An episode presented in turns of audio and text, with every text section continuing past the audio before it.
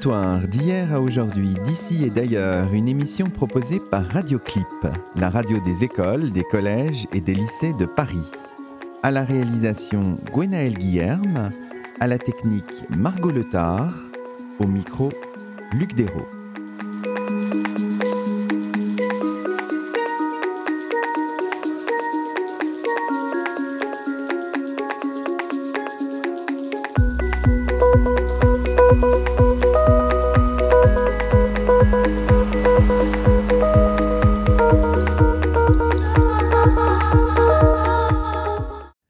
Toutes et à tous, c'est le troisième numéro de Chemin d'Histoire, la nouvelle émission proposée par Radioclip.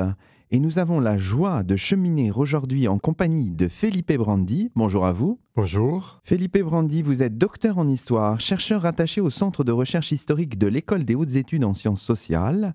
En juin 2017, vous avez soutenu sous la direction de François Hartog une thèse intitulée Georges Duby, Penser l'histoire la construction d'un modèle d'histoire sociale, France 1950-1980. Vous êtes l'éditeur scientifique des œuvres de l'historien médiéviste Georges Duby, né le 7 octobre 1919, il y a quasiment un siècle jour pour jour, mort le 3 décembre 1996.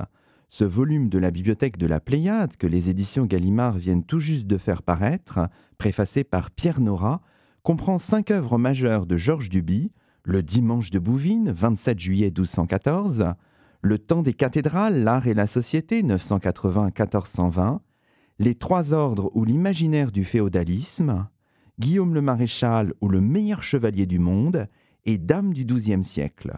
L'opus est ouvert par la leçon inaugurale prononcée par Georges Duby au Collège de France le 4 décembre 1970. Il est conclu par quatre textes, le premier traitant de l'histoire des mentalités, le deuxième des jeunes dans la société aristocratique, le troisième intitulé Le plaisir de l'historien, le quatrième portant le titre L'art, l'écriture et l'histoire. Ces textes ont été initialement publiés entre 1961 et 1996. Alors peut-être une première question toute simple, Felipe Brandi. Pourquoi finalement publier Georges Duby dans, la Pléiade et lui donner ce que Pierre Nora appelle cette... Euh, majesté solitaire, c'est une jolie expression parmi ses contemporains historiens. Pourquoi ce choix finalement? Tout d'abord, merci beaucoup pour votre invitation. Pourquoi publier Georges Duby dans la Pléiade? Je pense que cette question nous, oblige à remonter à la source de cette édition, dont l'origine est un projet de Hugues Pradier qui a relevé courageusement un véritable défi accueillir parmi les grands auteurs de la Pléiade un historien, non pas cette fois un Michelet, un Thucydide, un Froissart, mais un historien contemporain, un historien scientifique, un universitaire. Je pense qu'il faut ici rendre hommage à la vision de Hugues Pradier, qui a senti en premier lieu que le travail de Georges Duby interpellait toujours, plus de 20 ans après sa disparition, les grands publics. En deuxième lieu, que son œuvre non seulement présentait une véritable qualité littéraire, mais qui, grâce à l'alliance entre les styles et la rigueur scientifique, elle était l'une des expressions puissantes de la place qu'a occupé l'essai, l'essai en sciences sociales notamment, dans l'univers des lettres françaises de la fin du XXe siècle. Et je pense qu'en troisième lieu, il a senti, à juste titre, me paraît-il, qu'il avait encore des choses à découvrir, des choses à redécouvrir dans l'œuvre de Duby, qu'elle garde euh, intacte une part de son mystère et une pleine actualité dans ce qu'elle nous apprend sur, la, sur le faire de l'histoire et sur un moment très important de la vie culturelle française contemporaine. Bien sûr, euh, Georges Duby dans la Pléiade, vous l'avez dit à, mot couvert, ça a aussi du sens parce que Georges Duby élu à l'Académie française en 1987, reçu en 1988, c'est aussi une plume. C'est euh, quelqu'un qui écrit remarquablement et parmi l'héritage de Duby, il y a ce sens, ce style Duby, ce sens de l'écriture de l'histoire, Philippe Brandi. Oui, il y a les styles de Duby. Voilà, les styles et l'écriture de Duby. C'est là sans doute la porte d'entrée de ces volumes de la Pléiade. L'invitation faite euh, au lecteur pour l'inciter à se lancer dans la découverte de l'œuvre ou dans la redécouverte de l'œuvre. Il aurait, je pense, effectivement beaucoup de choses à dire sur l'écriture de Duby, sa beauté, son rythme, sa facture, euh, mais aussi la force de ses images. Une écriture qui, à mon sens, est malicieuse, qui non rarement tend des pièges à ses lecteurs, tantôt aux spécialistes, tantôt au, grand public.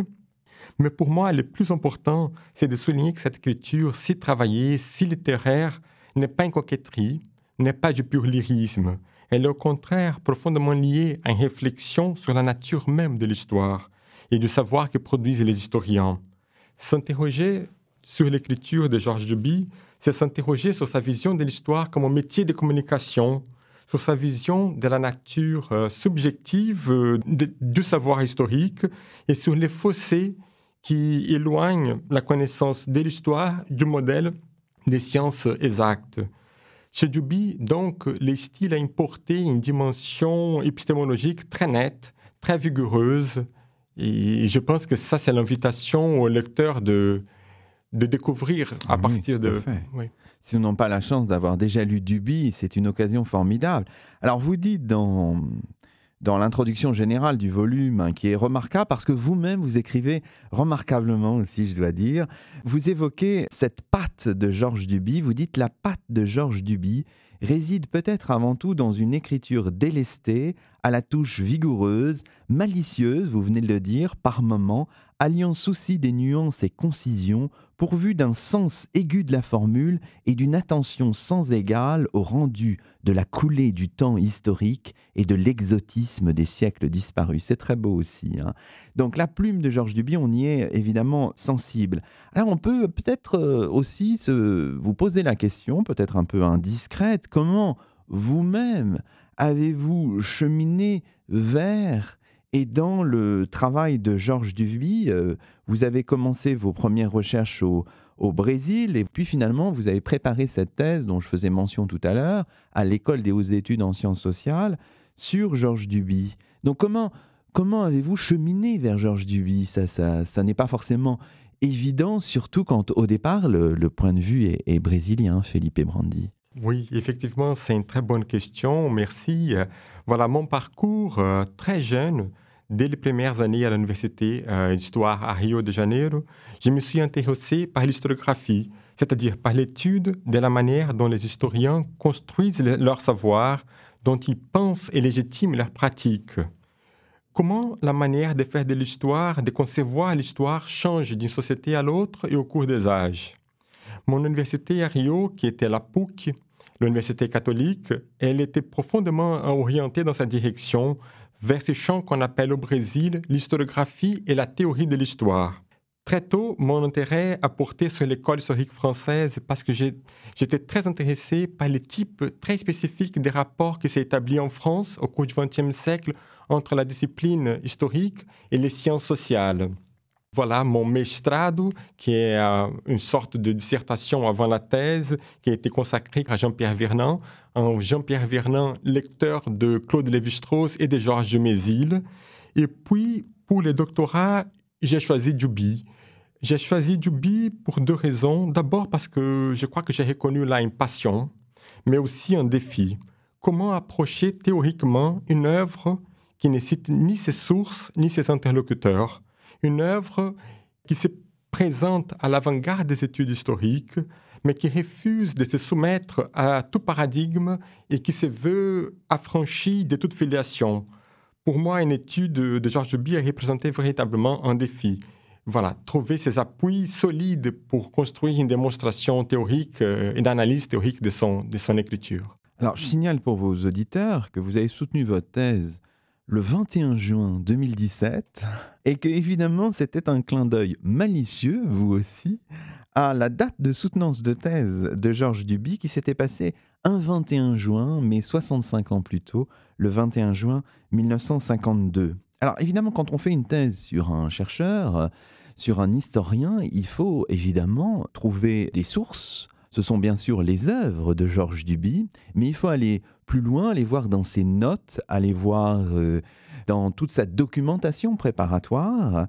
Et il y a euh, pour cela des fonds extraordinaires euh, pour le faire, et notamment on pense au fonds Georges Duby, à l'Institut Mémoire de l'édition contemporaine, à l'IMEC, à l'abbaye d'Ardenne. Alors je le signale pour nos auditeurs, l'abbaye d'Ardenne, c'est un lieu magnifique, un lieu médiéval magnifique qui se trouve tout juste à côté de Caen, sur la commune de Saint-Germain-la-Blanche-Herbe, et qui était un lieu absolument extraordinaire pour travailler. Et c'est là qu'est conservé euh, le fonds Georges Duby avec des ressources majeures pour vous, euh, Philippe Brandi. Oui, effectivement. Les, principaux matériaux documentaires, matériels documentaires de ma recherche de thèse a été les écrits publiés de Duby, son œuvre publiée.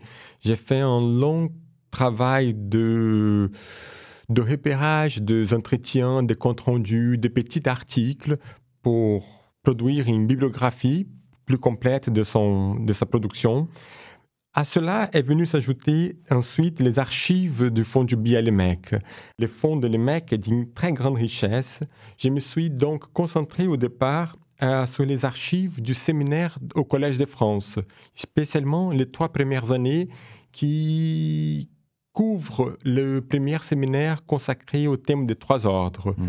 Mais les, fonds ont d'une telle richesse que j'ai peu à peu, au fil des années, euh, élargi. J'ai travaillé longtemps sur la correspondance éditoriale et, personnelle de Jubi. À cela sont venus aussi s'ajouter deux autres fonds qui, pour moi, ont été très importants, mais dont l'usage a été plus ciblé. D'abord, un dossier Georges Duby, sans côte, qui a été découvert dans les archives de Fernand Brodel à l'Académie française, ici à Paris, et la très riche correspondance couvrant une centaine de lettres échangées entre Georges Duby et Robert Mandrou depuis le milieu des années 50 jusqu'au milieu des années 70. Alors, on va peut-être pour nos auditeurs hein, préciser qui est Robert Mandrou. Oui, Robert Mandrou, c'est un historien euh, moderne qui a travaillé longtemps sur la culture populaire en France. Il a un ouvrage très important sur l'introduction à la France moderne. Il était un disciple de Lucien Fèvre. Il était à un certain moment euh, lié à la revue Annales Économie, Société, Civilisation. Et son lien avec Georges Duby date du milieu des années 50, lorsque Lucien Fèvre l'appelle, appelle Robert Mandrou et Georges Duby pour une collaboration pour la préparation d'une histoire de la civilisation française qui est parue chez Armand Collant. En 1958. Hein, 58, oui. Alors, il faut dire peut-être sur ce fond de l'IMEC hein, qu'on a un ouvrage auquel vous avez participé qui est tout à fait remarquable. Je me suis replongé pour préparer cette émission, qui est dirigé par Patrick Boucheron et Jacques Dallarin et qui s'appelle Georges Duby, portrait de l'historien en ses archives, publié chez Gallimard et à la Fondation des Treilles en 2015. Donc c'est tout à fait intéressant de s'y plonger parce qu'on voit finalement, on prend conscience de la fabrique de l'historien et on relie ses fonds à l'aune de l'œuvre publiée. On voit bien ces dialogues qui se font, etc., qui sont tout à fait passionnants. Alors évidemment, dans votre enquête, vous êtes aussi entretenu avec André Duby, je crois, l'épouse de Georges Duby, qui est décédée en 2016 à l'âge de 96 ans. Est-ce que vous pourriez nous, nous, dire un peu en quoi consistait peut-être ce, dialogue, Philippe Brandi? Tout d'abord, euh, j'ai contacté Madame André Duby euh, pour avoir l'autorisation d'accéder aux archives de Georges Duby. Ça date, ça remonte à 2006, je pense. Donc, euh, il y a déjà quelques années. Et puis, elle a voulu me rencontrer pour me connaître et donc euh, un dialogue s'est entamé au fil des années. J'ai jamais fait des entretiens avec, euh, avec André Duby. C'était plutôt un échange. Elle, elle lisait mes manuscrits, elle me donnait des conseils mhm. et toujours avec une présence très encourageante, très, très importante pour la suite de ma recherche. Parce que je le précise pour euh, nos auditeurs, André Duby est elle-même une historienne. Oui, André Duby, elle a, été, euh, elle aussi, une éminente médiéviste. Elle a publié de, des éditions de Froissart, de Joinville. Et Georges Duby et André Duby se sont connus, ils étaient collègues à l'Université de Lyon. Elle était, elle aussi, une élève de Jean Denis, qui est le, le célèbre euh, médiéviste qui a converti Georges Duby d'un étudiant en géographie à l'histoire du Moyen-Âge. Et Madame Duby, elle a une présence constante dans l'œuvre de Georges Duby. Dans la traduction, par exemple, notamment de Guillaume Le Breton dans Les Dimanches des Bouvines. Et plusieurs sont ceux qui pensent que c'est une œuvre écrite euh, à quatre mains. Ah oui. Alors, ce qui est intéressant aussi, je me souviens là d'un entretien entre Georges Duby et Jacques Chancel. Et à un moment, Jacques Chancel pose la question à Georges Duby est-ce que votre manière de faire, finalement, votre présence euh, sur la scène historienne n'a pas un petit peu éclipsé le travail de d'André Duby qui aurait pu peut-être éclore encore davantage? Et il dit oui, peut-être d'une certaine manière, il en est presque un petit peu gêné. C'est assez émouvant. Hein, dans, au sein du couple Duby, il y a quelque chose là d'assez extraordinaire. Il n'y a pas un sacrifice de la part d'André Duby, mais quand même, elle, elle a mis aussi un peu son, son travail au service de son mari. Je pense que cela est vrai et il faut rappeler, j'ai oublié à l'instant, qu'ils ont publié un livre ensemble, Les procès de Jeanne d'Arc en 73 pour, euh, pour un volume de la collection Archives dirigée par, par Pierre Nora et Jacques Rével. Alors, ce qu'on peut, peut faire peut-être euh, dans ces premiers moments de l'émission, c'est peut-être rappeler un petit peu le, le parcours de vie euh, de Georges Duby, en commençant peut-être par sa naissance à Paris en 1919, avant une installation de la famille à Mâcon en 1930. Alors la période parisienne est une période un peu ambiguë. On a l'impression que hum, Georges Duby dit dans l'émission notamment de 1978 avec Jacques Chancel, il dit sa fierté quand même d'être parisien. Il le reconnaît, il dit oui oui je suis né à Paris. Et en même temps, on sent que l'arrivée à Mâcon, c'est une libération parce qu'il va découvrir d'autres choses, euh, loin des espaces urbains, la campagne, les paysages, toute cette dimension un peu géographique qui structure son travail. Il y a une ambiguïté par rapport à cette période finalement, Philippe Brandi. Oui, effectivement, je pense que Georges Duby, il est très sensible à la grandeur de la capitale, de sa ville natale, mais on a les sentiments, en les lisant, d'un malaise à l'égard de l'enfermement de son enfance à Paris, un Paris qu'il décrit toujours euh, gris, triste. Et je pense que les besoins de nature, euh, le contact avec la nature était très important pour lui, d'où son, son, désir de s'installer dans la campagne euh, aux alentours d'Aix, vers le Tolonais notamment. Alors poursuivons peut-être, si vous voulez, cette, ce parcours un peu de, de vie de Georges Duby. Donc euh, l'installation à Mâcon, les études d'histoire et de géographie euh, à Lyon à partir de 1937. Euh, évidemment, vous l'avez signalé tout à l'heure, il y a un moment où il y a une conversion, vous avez dit, je crois, qui se fait de la géographie à l'histoire sous l'influence de, Jean Degnaud, hein, rencontré je crois en 1939, donc à la veille de la Seconde Guerre mondiale. Mais néanmoins, Felipe Brandi, la géographie reste pour l'historien médiéviste que devient Georges Duby très très importante. Effectivement, je pense que la géographie a laissé des traces durables qui traversent de part en part sa pratique d'historien. Je pense que Duby ne s'est jamais éloigné de la géographie. On, a, on trouve son empreinte euh, depuis son approche globalisante de l'histoire jusqu'à cette facture très organique, très vivante de son récit, de sa démonstration où l'idée de causalité apparaît souvent remplacée par les principes de corrélation, c'est-à-dire d'une corrélation entre des facteurs multiples qui composent un système historique, mhm. comme un paysage notamment. Mhm. Ah oui, l'importance des paysages. Alors, on peut lire, si vous voulez bien, un extrait des Essais d'égo-histoire, un texte qui reparaît donc là euh, dans la bibliothèque de la Pléiade, un texte qui s'intitule, bien connu, Le plaisir de l'historien, donc publié initialement en 1987. C'est aux pages 1623-1624 de, l'édition de la Pléiade. Et voici ce qu'il dit. La géographie a modelé impérativement les manières dont j'ai jusqu'au bout pratiqué mon métier, ce qui se voit à deux niveaux. Premièrement, pour m'être assidûment interrogé devant des plans, devant des cartes, j'ai contracté le besoin de donner, dès qu'il est possible, consistance visuelle aux phénomènes de sociabilité en les situant, en les inscrivant exactement dans l'espace. Deuxièmement, de beaucoup plus profonde, de fondamentales conséquences, fut cette certitude qui me vint à force d'analyser les paysages et d'en interpréter les transcriptions cartographiques. Dans toute activité humaine se trouve indissociablement imbriqué ce qui relève du matériel et ce qui n'en relève pas, ce qui est de la nature et ce qui est de la culture. Les exercices auxquels je me suis livré.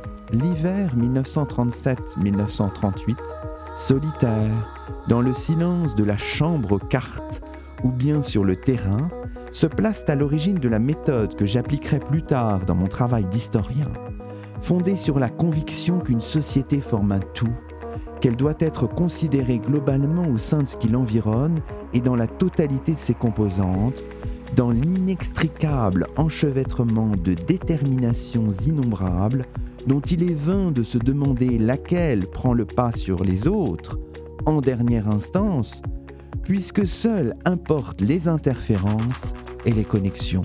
Bon, on voit le style de Duby magnifique, hein, refusant tout déterminisme, célébrant les interconnexions, euh, les liens, les interférences. C'est assez passionnant et sans doute révélateur. Et puis, on rêve presque devant cette chambre aux cartes qu'il nous décrit, euh, Felipe Brandi, c'est assez magnifique. Alors poursuivons peut-être cet itinéraire de vie. La Seconde Guerre euh, mondiale, bien sûr, Georges Duby est euh, mobilisé. La Seconde Guerre mondiale, c'est une période aussi importante parce que 1942 singulièrement, c'est à la fois le mariage et l'agrégation, et puis un premier poste au, en, lycée à Saint-Étienne avant euh, de démarrer finalement une carrière universitaire alors qu'il commence sa, thèse, carrière universitaire qui culminera au Collège de France.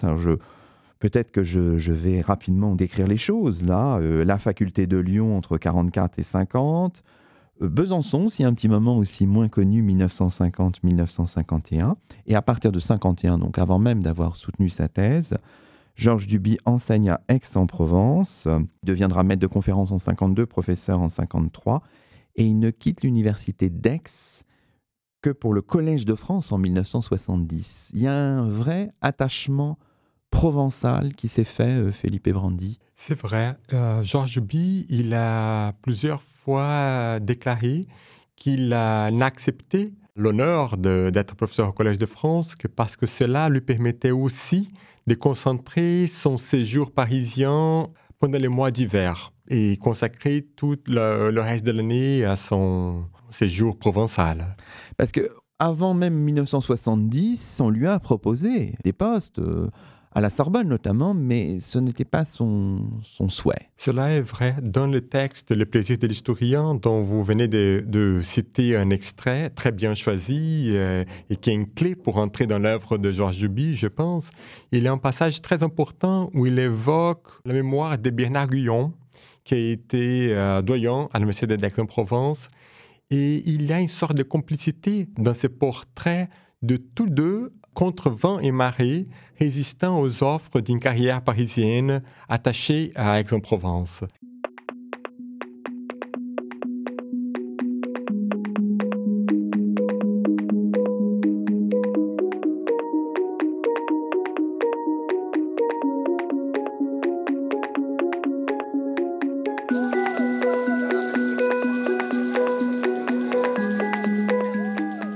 Écoutez Chemin d'Histoire, une émission proposée par Radioclip, la radio des écoles, des collèges et des lycées de Paris. Ce numéro est mis en onde par Margot Letard. Aujourd'hui, Luc Dérault s'entretient avec Felipe Brandi, docteur en histoire, éditeur scientifique des œuvres de l'historien médiéviste Georges Duby, un volume paru aux éditions Gallimard au sein de la prestigieuse collection Bibliothèque de la Pléiade.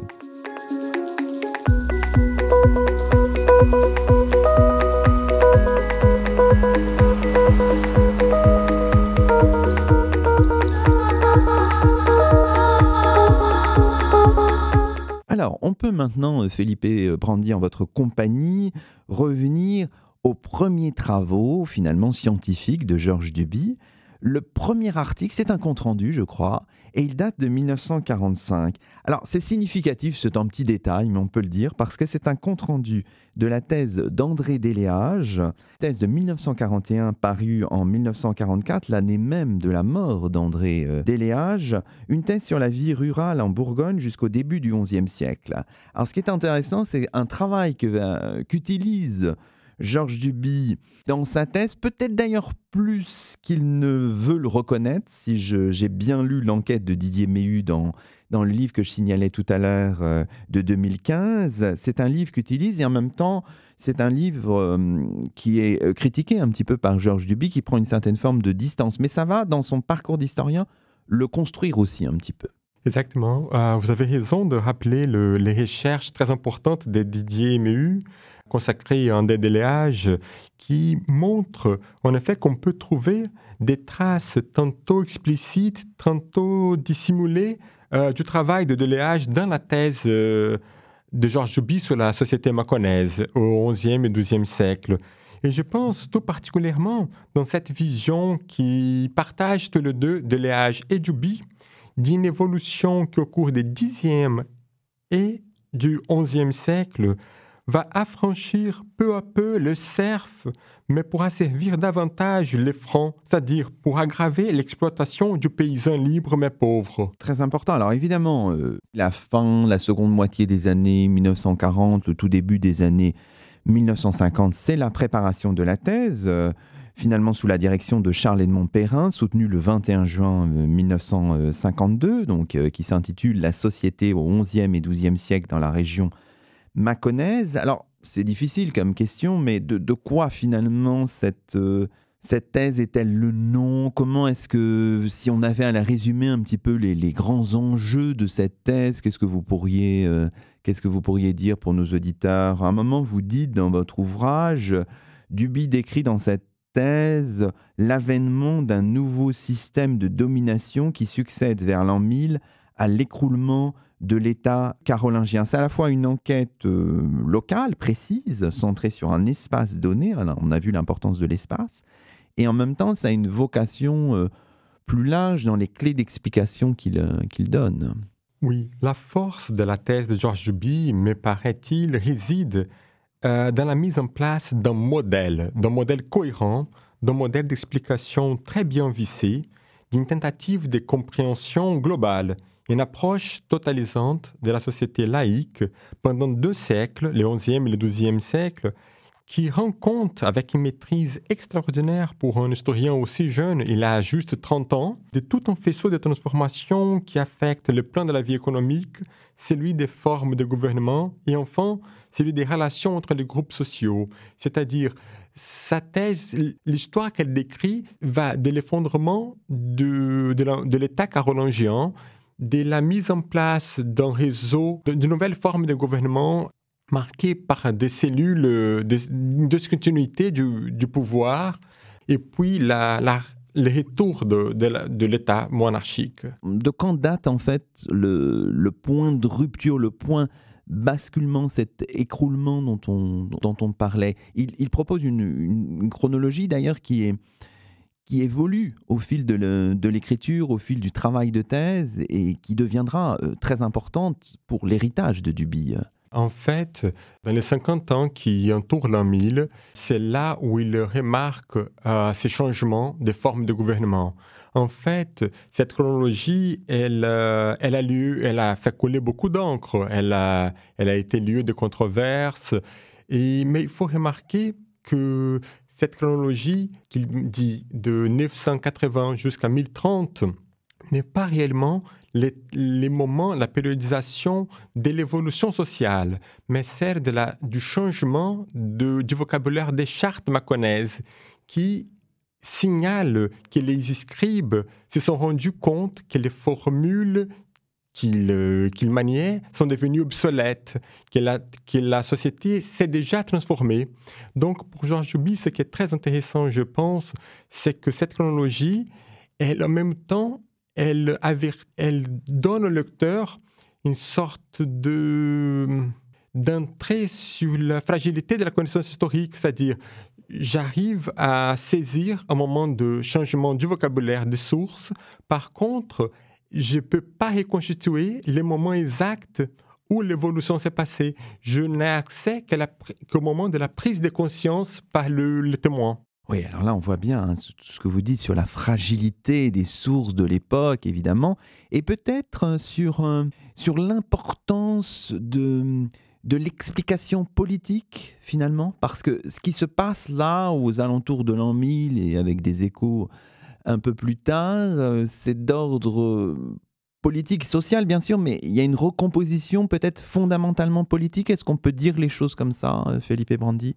Tout à fait, vous avez, vous avez tout à fait raison. En fait, ce qui se passe, c'est le, Le XIe siècle, c'est un monde rural. La communication, elle est discontinue. Il, il devient difficile au pouvoir, au roi, puis au comte de commander des lois. Cela implique que peu à peu, les formes de gouvernement, elles se fractionnent, elles s'atomisent, elles se pulvérisent et elles constituent, des, elles se cristallisent en deux cellules de pouvoir locaux. Alors vous le dites très bien aussi dans l'introduction générale de, l'ouvrage. Hein. Vous dites le trinum fief, vassal, seigneur devient corrélé à un système global de domination qui entraîne la soumission des classes inférieures et vous dites la force de ce premier livre, donc cette thèse dont il sera fait un livre l'année suivante, euh, en 1953, vous le dites, la force de ce premier livre tient à l'originalité de son modèle de formation de la noblesse féodale et des rapports de classe. Alors évidemment, ce modèle d'Ubi qui se, qui se constitue et qui aura évidemment des, des échos, sert d'aiguillon à une génération de chercheurs qui découvre, vous le dites encore, toute la mosaïque des formes féodales examinées à l'échelle régionale. On pense aux travaux de Pierre Toubert, de Pierre Bonassi, de Jean-Pierre Poli.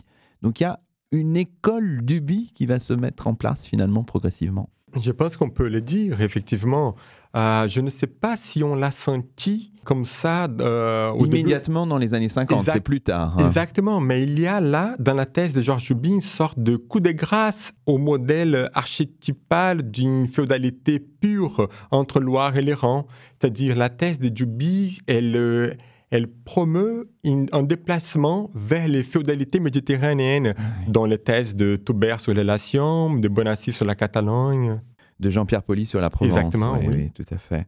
Alors, ce travail, ce premier travail, cette thèse, finalement publié en 1953 et prolongé par un, opus qui aura un écho, qui en a toujours eu un, hein. on le voit encore aujourd'hui, c'est ce fameux opus intitulé L'économie rurale et la vie des campagnes dans l'Occident médiéval, et finalement jusqu'à la codirection de l'histoire de la France rurale avec Armand Vallon euh, au milieu des années 70.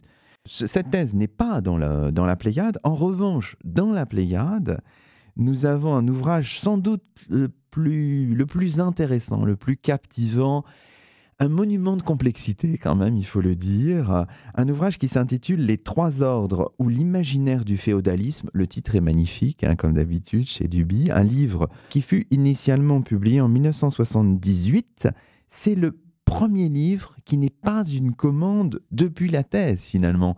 Parce que les livres, souvent les livres de Georges Duby sont, sont, des travaux de commande en fait. Et là, ce n'est pas le cas. Alors ce que je vous propose peut-être pour... Euh, si vous voulez euh, lancer la discussion sur cet ouvrage complexe, c'est d'entendre Georges Duby euh, lui-même présenter son livre. Alors, on a du mal à l'imaginer aujourd'hui à l'occasion d'une émission grand public. Georges Duby, avec sur le plateau notamment Jacques Le Goff, s'entretient avec Bernard Pivot. C'est une émission du 2 février 1979. On écoute cet extrait d'Apostrophe et on le commente juste après. À vrai dire, dans ce livre, le personnage principal, c'est une idée, c'est une image, c'est une représentation de la société.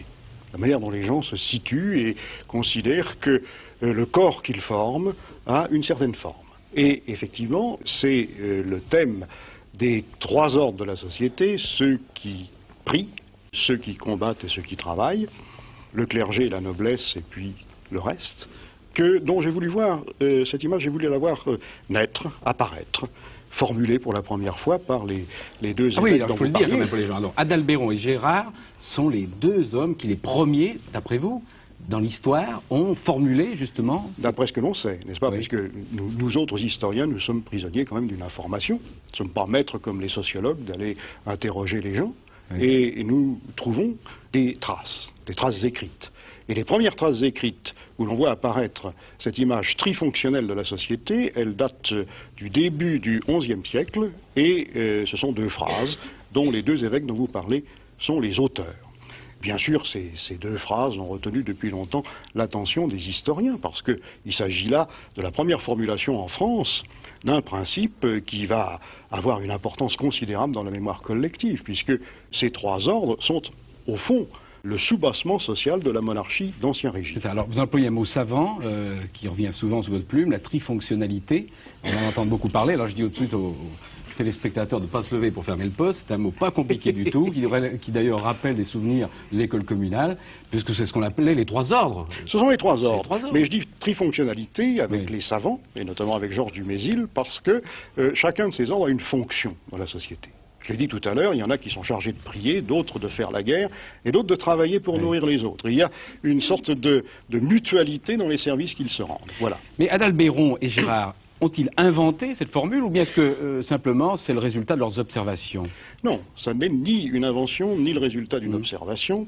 Il s'agit en fait de la proclamation d'une idéologie, c'est-à-dire d'un projet de ramener la société qui est en train de se défaire vers euh, l'ordre et vers l'organisation stable et parfaite. Et euh, on ne peut pas dire qu'ils aient inventé le modèle, puisque vraisemblablement, c'est une forme très simple, n'est-ce pas, qui était dans ce qu'on appelle les mentalités, mais ils s'en sont servis comme élément majeur d'un système idéologique qu'ils s'en sont battus pour faire triompher. Mais ils n'ont pas réussi parce qu'il y avait des, euh, des idéologies adverses qui, pendant un siècle et demi, l'ont emporté sur la leur, et c'est simplement à la fin du XIIe siècle, un peu avant la grande bataille de Bouvines, à laquelle je me suis souvent intéressé, n'est-ce pas, que euh, la monarchie française reprend, après certains princes féodaux, ce système pour vraiment s'appuyer dessus et faire euh, reconnaître son hégémonie sur le corps social en jouant évidemment entre ces trois personnages. C'était donc Georges Duby avec Bernard Pivot à l'occasion de l'émission Apostrophe en date du 2 février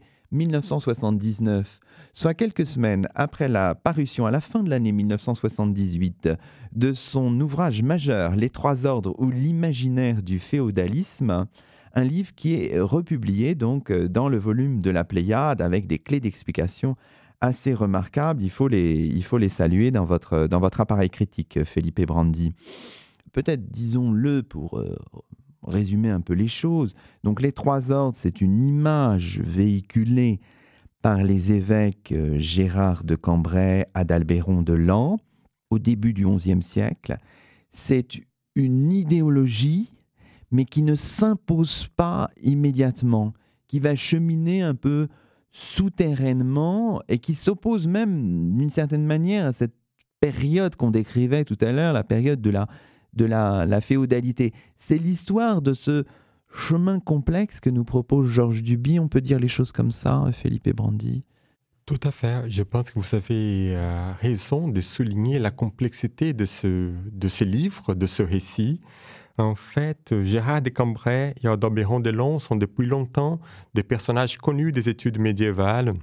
Georges Duby donc commence par eux, par leurs deux énonciations qui date du tournant de l'an 1000, mais pour montrer à la surprise du lecteur que ce n'est pas leur modèle qui pourtant s'approche beaucoup de futurs, euh, du futur schéma consacré à l'époque, deux, siècles plus tard, à l'époque de Philippe Auguste, qui pourtant ce n'est pas ces modèles-là qui va, qui va triompher.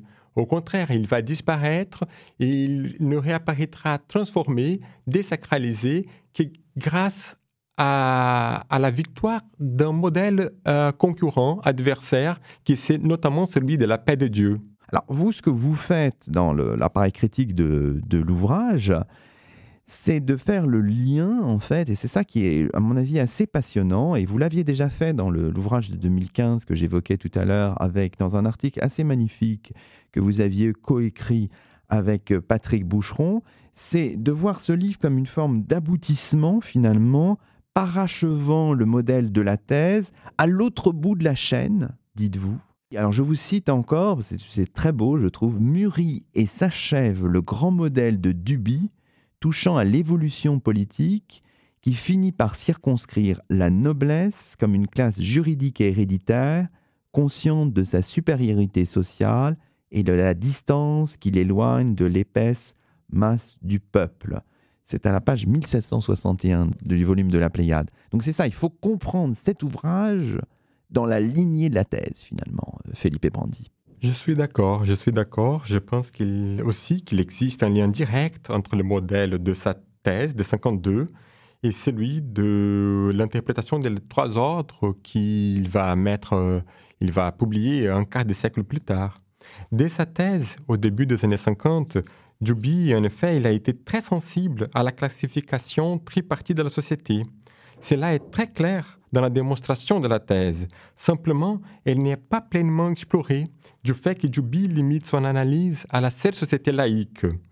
Mais la fracture entre guerriers et paysans, entre nobles et non nobles, y est à tout moment envisagée à partir de la ligne de partage qui fut définie par les systèmes de classification tripartite de la société, c'est-à-dire une ligne de partage qui va séparer ceux qui sont exempts de taxes euh, seigneuriales et ceux qui sont contraints à travailler pour nourrir les deux élites des administrateurs du sacré et des détenteurs de la puissance euh, militaire, l'Église et l'aristocratie laïque. Et c'est là, à l'orée des années 50, c'est ça qui est très important à mon avis. Si les classifications sociales auront dorénavant une importance très marquée au sein de la réflexion de Duby, c'est précisément parce que dès le départ, il a voulu expliquer la formation de l'aristocratie féodale, non pas par l'hommage, la vassalité et les fiefs, mais par son effort de se distinguer de ceux qui n'y appartiennent pas, par l'opposition que cette euh, noblesse va établir par rapport à d'autres groupes sociaux, en l'occurrence, voilà, les hommes du travail et les hommes de prière. Alors évidemment, ce, ce cheminement, il passe par des modalités de recherche, parce que la recherche de Duby, et ça aussi c'est intéressant, on le perçoit dans le volume de la Pléiade, elle se fait évidemment avant la publication des livres, à l'occasion des séminaires, à l'occasion des cours. Il y a tout un chemin qui, grâce notamment au fond de l'IMEC, est restituable en fait finalement. On arrive à voir ce chemin, et ça Patrick Boucheron l'avait montré aussi dans le volume de 2015, hein, notamment en s'intéressant au cours au Collège de France, mais il y a, y a vraiment un, chemin qui va du séminaire au livre en passant par le cours. Et c'est ça qui, qui, est passionnant à suivre, en fait. Comment se fait, comment se construit la pensée, Philippe Brandi? Cela, cela est très vrai. Je pense que l'une de, L'un des grands apports de cette, de cette enquête collective dirigée par Patrick Boucheron et Jacques Dallaran, c'est justement ce travail avec de, des pièces inédites qu'ils ont su trouver dans les archives de Duby et avec les lacunes du, fond aussi. C'est-à-dire, il y a des trous dans, dans les archives de Duby. Et c'est cette manière qu'ils ont eu de reconstituer à, en, unissant les vides et les plans qui me paraît formidable et tout à fait expressif du travail de l'historien.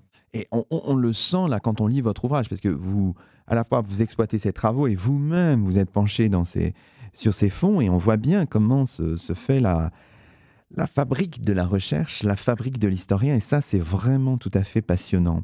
Alors évidemment, on le disait tout à l'heure, euh, toutes ces questions ont été euh, discutées cette image des trois ordres qu'on pensait dater du début du XIe siècle, en fait, elle est antérieure. La notion de révolution euh, féodale dans l'ouvrage, avec peut-être une certaine forme de, radicalisation un peu du modèle euh, initial, a notamment été euh, discutée par les historiens. Et Georges Duby lui-même, ça c'est intéressant aussi de voir l'évolution, on le voit dans l'entretien de 1996. Il amende un petit peu les choses euh, à la fin de sa vie. Il discute notamment à distance, en quelque sorte, avec Dominique euh, Barthélémy, euh, qui a remis en question cette notion de, mutation, de révolution de, l'an 1000. Et à la fois, il maintient certaines positions et en même temps, il propose certains amendements. Il y a un dialogue qui s'est fait aussi, notamment à la fin de la vie de, Georges Duby, Philippe Brandy.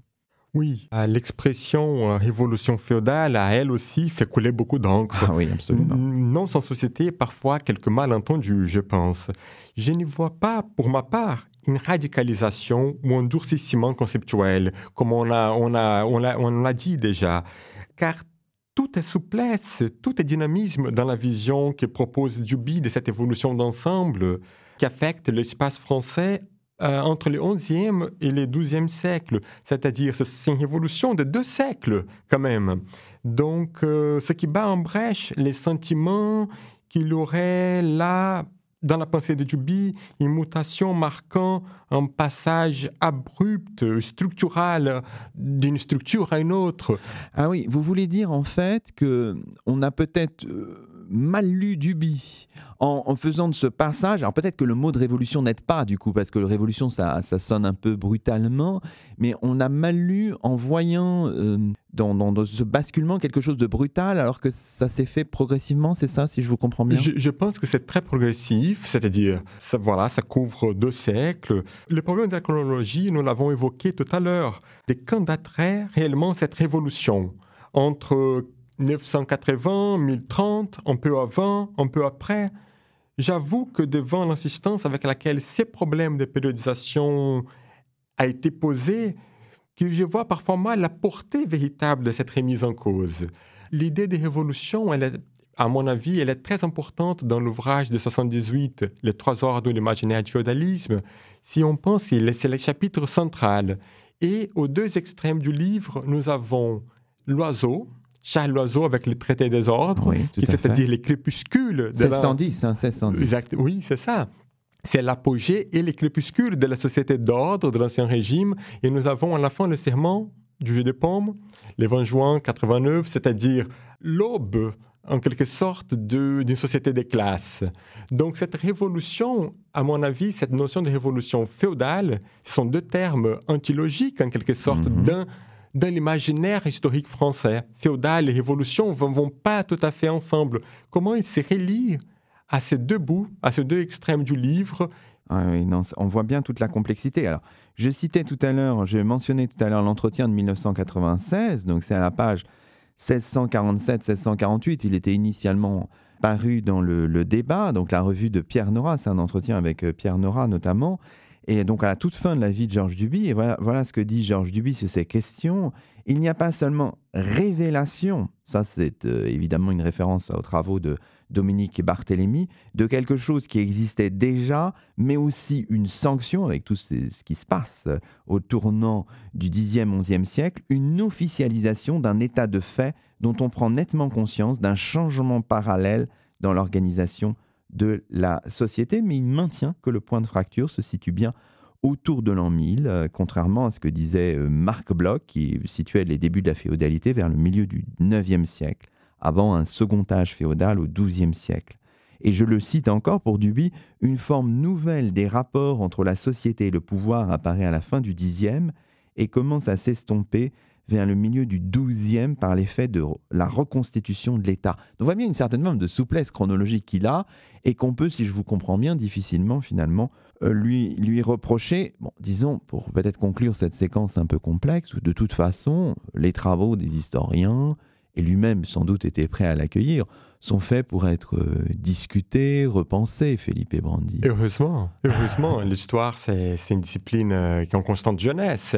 Elle, se rajeunit à chaque nouvelle génération. Et, je, pense que je pense que la remise en cause, elle, est importante. C'est juste que je pense que cette notion de révolution, le terme lui-même peut être, il, peut être mal compris. Et que je pense que sa dimension politique et non pas tout à fait structurale mérite d'être euh, mise en relève peut-être.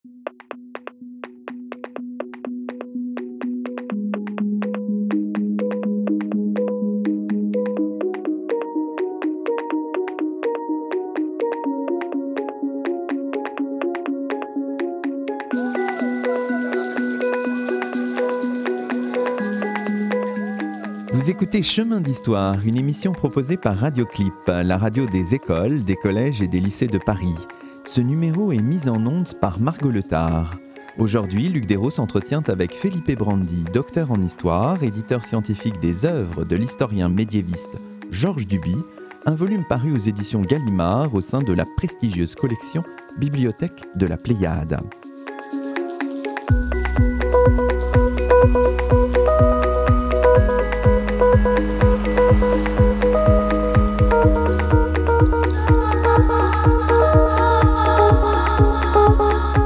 Les dernières minutes de cette émission, Felipe Brandi, on peut revenir sur les multiples facettes de l'historien euh, Georges Duby. Alors peut-être un, point euh, qui n'est pas oublié, qui est souvent évoqué quand on pense à Georges Duby, c'est un historien qui a le goût de l'art. Et ça se manifeste dans un des ouvrages que vous publiez, le fameux Le temps des cathédrales. Euh, initialement, c'était une commande d'Albert Skira à la fin des années 50. C'est paru sous forme de trois ouvrages, puis ça a été refondu en un seul en 1976. Et c'est cet ouvrage qui est republié euh, dans la collection de, la Pléiade. Pour l'écriture de Duby, euh, le fait de se faire tout d'un coup historien de l'art, ça a changé un petit peu la, donne parce qu'il devait décrire certaines choses, etc. Et peut-être se déploie dans l'écriture de Duby quand on évoque euh, les monuments, les œuvres d'art, les sculptures, euh, une forme de lyrisme qui n'existait pas forcément euh, dans les premiers ouvrages. Peut-être que c'est une lecture un peu tronquée, je ne sais pas. Est-ce que ça a eu un impact sur son, chemin d'écriture en quelque sorte? Ah, J'aime beaucoup votre question, j'aime beaucoup votre votre lecture de Temps des cathédrales, c'est-à-dire de, trois volumes d'Esquira qui sont devenus dix ans plus tard les Temps des cathédrales, je pense que oui, je pense que l'approche euh, de l'art a changé de fond en comble. Le, la démarche de Georges Duby, c'était un, vieux désir de travailler sur l'art médiéval chez Duby. La commande d'Albert Esquira pour trois volumes de la collection Art, Idées, Histoire a changé sa manière de travailler d'abord parce qu'il était obligé, cette fois-ci, de s'adresser à un public non spécialiste, donc à travailler son récit, à travailler son écriture.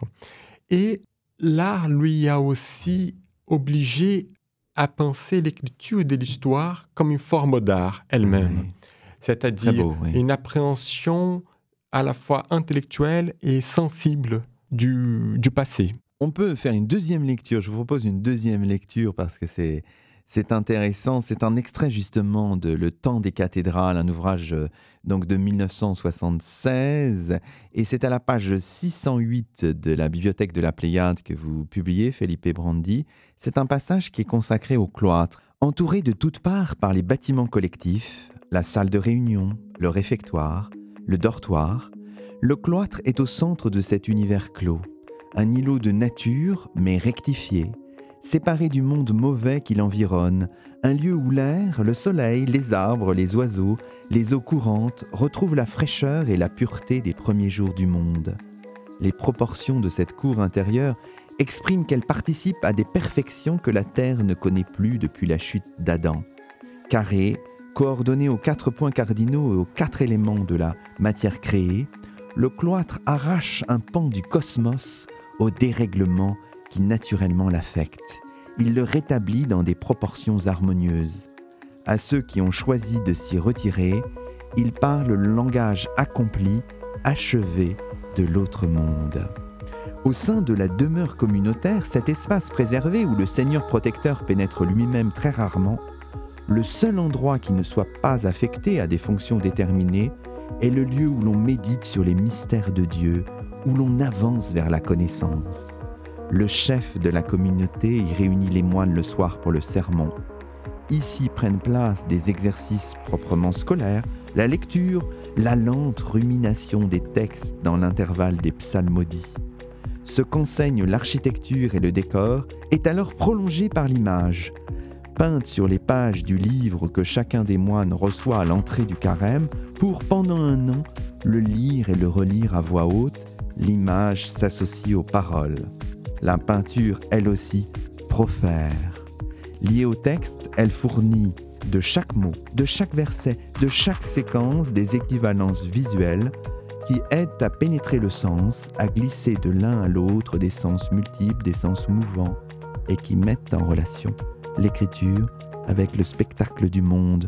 Bon, on voit bien que cette écriture est, magnifique et demande à être lu presque à haute voix. Il faut lire les œuvres, les travaux de Georges Duby à haute voix. Il ne faut pas oublier de, de, de, rappeler qu'en fait, cet ouvrage a connu aussi une seconde existence ou une troisième, je ne sais pas, sous la forme d'une série télévisuelle parce que Georges Duby s'est intéressé aussi à ça, une série pour Antenne 2, un neuf émissions entre février et avril 1980 sous la houlette de Roger Stéphane. Felipe Brandi. Voilà. C'était important aussi peut-être de donner à voir encore davantage. Le projet de, de, de, de la collaboration entre Duby et Skira a eu une longue avenir. Euh, d'abord, dix ans plus tard, c'est Pierre Nora qui reprend le texte, le refond en un seul volume, Le temps des cathédrales, et puis Roger Stéphane qui les lit, et comme vous venez de, de citer, il est envoûté par la, par la beauté de, du récit de Georges Duby et décide de le mettre en image, en image euh, télévisuelle. Donc euh, voilà, c'est une nouvelle aventure, un nouveau langage à découvrir et qui a été une, une grande innovation à son époque, en 79, au moment où, où est faite euh, cette série de neuf émissions oui, tout à fait, oui, Alors, quand on regarde, euh, on, a peu de temps, malheureusement, il nous reste peu de temps, on va essayer de, donner quelques aperçus supplémentaires. Quand on regarde les choses, on a l'impression que Georges Duby bascule progressivement, vous allez peut-être me, corriger, de l'histoire des mondes économiques et sociaux à une histoire des, mentalités, comme on disait autrefois, à l'époque justement de, de Robert Mandrou, par exemple c'est cette histoire de, des mentalités que donne surtout à voir le, volume que vous publiez, le volume de la Pléiade, notamment à travers le, Dimanche de, Bouvines, donc euh, évidemment célébrissime ouvrage publié initialement en 1973 autour de la victoire de Philippe Auguste en 1214. C'est un livre assez passionnant parce que c'est un livre sur un événement et sur la mémoire de cet événement. Donc on est vraiment à l'articulation des choses, évidemment, ça, pour nous qui, vivons, où l'histoire, la mémoire a pris beaucoup de place dans l'historiographie, c'est encore tout à fait actuel. La pensée de Duby, là, nous, nous parle finalement, Philippe et. Oui, je pense que le dimanche de Bouvines a été aussi important dans, l'évolution du travail de Georges Duby, aussi parce qu'il euh, il ouvre une interrogation sur les rôles de l'histoire comme, euh, comme idéologie. C'est-à-dire, quelle représentation du passé le présent a besoin pour, pour tenir ensemble la société, mhm. disons. Qu'attendons-nous de l'histoire? Qu'attendons-nous de nos historiens? Du, du récit qu'ils nous donnent, de l'image euh, qu'ils nous font de, du passé et de notre propre, oui, notre propre histoire. Alors, on n'a pas le temps trop de s'y attarder, mais moi, je voudrais quand même citer un, un petit passage du début parce qu'à un moment, il dit, c'est le programme de l'ouvrage est, indiqué par exemple au tout début de l'ouvrage et il dit, c'est à la page 26 hein, de l'édition de la Pléiade, les événements sont comme l'écume de l'histoire, des bulles, grosses ou menues, qui crèvent en surface et dont l'éclatement suscite des remous qui plus ou moins loin se propagent. Magnifique encore. Évidemment, cet ouvrage est aussi connu pour une forme d'épilogue qui a connu euh, une certaine, qui a suscité une certaine forme de, polémique, hein, puisque Georges Duby s'élève contre ce dieu des batailles que l'historien voit planer sur Bouvines, mais aussi sur Guernica, sur Auschwitz, sur Hiroshima, sur Hanoï. Et là, Duby, évidemment, se confronte de manière saisissante au monde contemporain. Je laisse au lecteur le soin de, lire ces passages ou de les relire parce que c'est assez euh, magnifique. Peut-être un dernier mot juste synthétique. Hein. Il nous reste, je voudrais qu'on termine aussi sur le rapport de, de l'historien à la subjectivité. Un dernier mot sur les autres volumes, les autres ouvrages qui sont contenus dans la dans le volume de la Pléiade. Donc vous avez à la fois Guillaume le Maréchal, les dames du XIIe siècle. Vous avez dû faire des choix. Qu'est-ce qui vous a marqué dans cet ouvrage, dans ces ouvrages-là, Felipe Brandi? Pourquoi ces, ces choix-là? C'est une question un peu difficile et un peu large, là, pardon. Oui, non, pas du tout. Je pense que c'est une très bonne question, importante. Bon, vous savez, idéalement, nous aurions aimé tout donner, mais ce n'était pas possible. L'œuvre de Juby, elle contient quand même euh, quelques dizaines d'ouvrages et de centaines d'articles des cours écrits. Donc faire un choix au sein d'une œuvre immense et aussi riche n'est jamais facile. Certes, il y a dans tout choix une part de subjectivité, mais la sélection que nous avons faite, euh, je pense, se justifie. Guillaume le Maréchal et les Dames du XIIe siècle, qui est une trilogie, nous permettaient non seulement d'entrer dans les années 80 et 90 et de donner ainsi au lecteur un contact direct avec les travaux de la dernière étape de l'œuvre. Mhm. Mais ces deux livres, ils étaient également importants à nos yeux, car chacun d'eux recèle un enjeu théorique et méthodologique propre et très important pour la compréhension de la démarche même de Duby. Pour Guillaume le Maréchal, Euh, il s'agit de la mise en œuvre de ce qu'il appelle, euh, d'après Jacques Legoff aussi, utilisait cette expression, une nouvelle érudition, c'est-à-dire l'exercice d'une lecture approfondie d'un seul document en vue d'en dévoiler les mécanismes de fabrication et de l'effort pour bâtir tout un ouvrage exclusivement à partir de ce qu'il est possible ou non d'extraire d'une source exceptionnelle. Pour les dames du XIIe siècle, cette trilogie nous livre à leur tour l'image de l'historien affrontant les silences des sources, les silences de l'histoire, c'est-à-dire la difficulté de traquer les négatifs de ce que disent les témoins. Quelle image déformée des femmes se dégage des discours euh, pétris de, de craintes, de peurs, de préjugés qu'en font des hommes qui ont façonné en ces temps les modèles culturels de la haute société? Quelques mots de conclusion. Alors, euh, on n'a pas beaucoup évoqué aujourd'hui, mais euh, il faut le signaler. Georges Duby, c'est aussi l'historien des, des projets collectifs. Hein. L'histoire de la civilisation française, on le mentionnait tout à l'heure avec Robert Mondroux. Et puis Georges Duby, en 1958, dirige, co-dirige entre 70 et 92 une histoire de la France, une histoire de la France rurale, une histoire de la France urbaine, une histoire de la vie privée, une histoire des femmes en Occident avec euh, Michel Perrault. Peut-être euh, on pourrait euh, conclure l'émission sur son rapport à la question de l'objectivité, parce que c'est une question il le dit notamment dans un entretien avec euh, Jacques Chancel euh, dans l'émission Radioscopie du 20 septembre 1978. Il revendique une certaine forme de, de subjectivité. Et ça, ça nous semble étonnamment contemporain finalement, Philippe Brandi. Je pense qu'il a là toute la modernité du travail de la pensée de Georges Duby, la pensée historienne de Georges Duby c'est-à-dire ses propos sur la non-objectivité de l'histoire, sur la nature artistique et littéraire de l'histoire. Je pense qu'il a là une vraie ouverture à une réflexion sur ce que c'est que fait de l'histoire. Sur, finalement le, le type de rapport qu'il faut avoir avec les documents. Bien sûr, il faut s'appuyer sur des sources. Bien sûr, il faut être érudit. Mais en même temps, il ne faut pas ignorer ce qui fait notre histoire. La subjectivité a du sens, en quelque sorte. En fait, voilà, je pense que pour Duby, l'historien, il travaille sur des traces discontinues. Donc, il est impossible d'avoir une vision complète, de ressusciter une durée, sans que l'historien ne met du sien, c'est-à-dire sa propre imagination, dans cette, euh, pour combler ces vides entre les traces du passé. Belle conclusion. Merci beaucoup, Philippe Brandi. Merci à vous, Luc Derriot. Et c'est ainsi que se termine le troisième numéro de Chemin d'Histoire, d'hier à aujourd'hui, d'ici et d'ailleurs, l'émission d'histoire de Radioclip. Nous étions aujourd'hui en compagnie de Felipe Brandi, éditeur scientifique des œuvres de Georges Duby, un volume vibrant et passionnant de la bibliothèque de la Pléiade, tout récemment paru chez Gallimard. Alors on va se quitter, une fois n'est pas coutume, en compagnie de la voix de Georges Duby. C'est un extrait de l'émission Radioscopie du 20 septembre 1978, un entretien avec Jacques Chancel.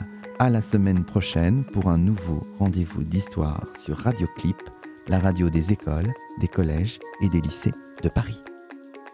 Je ne crois pas à l'objectivité de l'histoire. Je pense que la bonne histoire, elle est toujours subjective. Le bon historien est quelqu'un qui, évidemment, a des consignes morales première consigne, c'est de respecter la vérité, de ne pas manipuler l'information, Mais pour euh, effectuer ce travail fondamental, qui est d'ailleurs un travail d'imagination en très grande partie, qui consiste à, ressusciter, n'est-ce pas, à triturer les cendres du passé pour les faire de nouveau s'enflammer, il ne peut le faire qu'en partant de lui-même. Il, il, est prisonnier de lui-même d'abord dans, dans les sujets qu'il choisit de, traiter, n'est-ce pas? Et puis, il l'est aussi euh, dans le regard qu'il porte, n'est-ce pas? Et qui ne peut pas être un regard absolument froid. Et s'il est tout à fait froid, ça n'est plus de la très bonne histoire.